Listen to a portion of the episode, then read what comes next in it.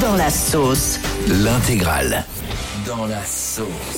Waouh, c'est chaud. Ah ouais, là, il est bien dans la. Ah ouais, c'est chaud quand même. Et ce matin, on va parler de la télé, notre bonne vieille télé qui justement a pris un coup de vieux. J'ai lu ça dans le journal euh, Aujourd'hui en France, il y a quelques jours là. Est-ce que vous savez quel est l'âge moyen des personnes qui regardent la télé en France Hmm, ça doit pas être très jeune. Fabien, Mmh. Ah tu ouais. dis combien toi Bah, pff, moi, j'ai- mes parents adorent la télé, donc euh, je me Ouais. Ah, dis que mes parents sont assez vieux, 65 ans.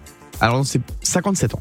Ah, tu vois. 57. Ah, quand même. 57 ans, mais en 2010, c'était 48 ans. Ah, mais c'est sûr, bah, de toute façon, euh, les jeunes, les jeunes, il n'y a plus un jeune Alors, de moins de 25 ans qui regarde la télé. j'ai la moyenne émission par émission.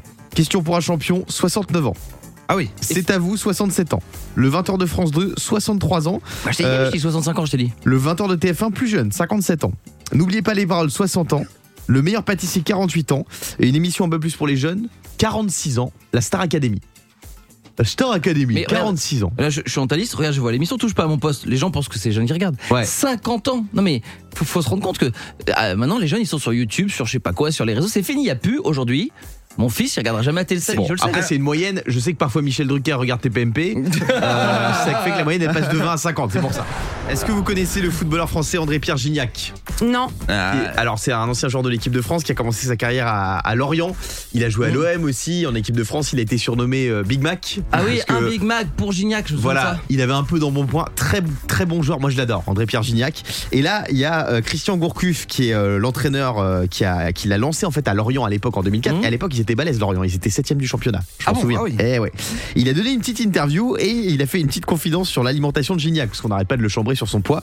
Il a révélé qu'André-Pierre Gignac cachait du saucisson dans les vestiaires, dans son casier. Mais non C'est-à-dire que le gars, il avait un petit bâton de berger, il avait un, un petit Justin Bridou, il se faisait des petits snacks euh, à la mi-temps.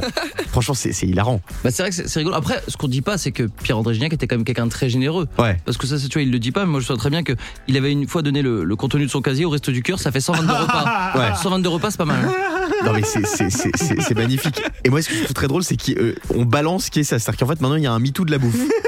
Euh, faut que je fasse attention parce que je vais bientôt tomber, moi, je pense. Oui, Yannick. Mais en vrai, c'est hyper encourageant parce que ça veut dire qu'on peut être footballeur professionnel et manger du saucisson, quoi. Et il y a un an, donc il joue au Mexique, hein, euh, il joue à Monterrey au Mexique, Ouais. et il a fait des efforts diététiques, il a marqué 16 buts en 28 matchs.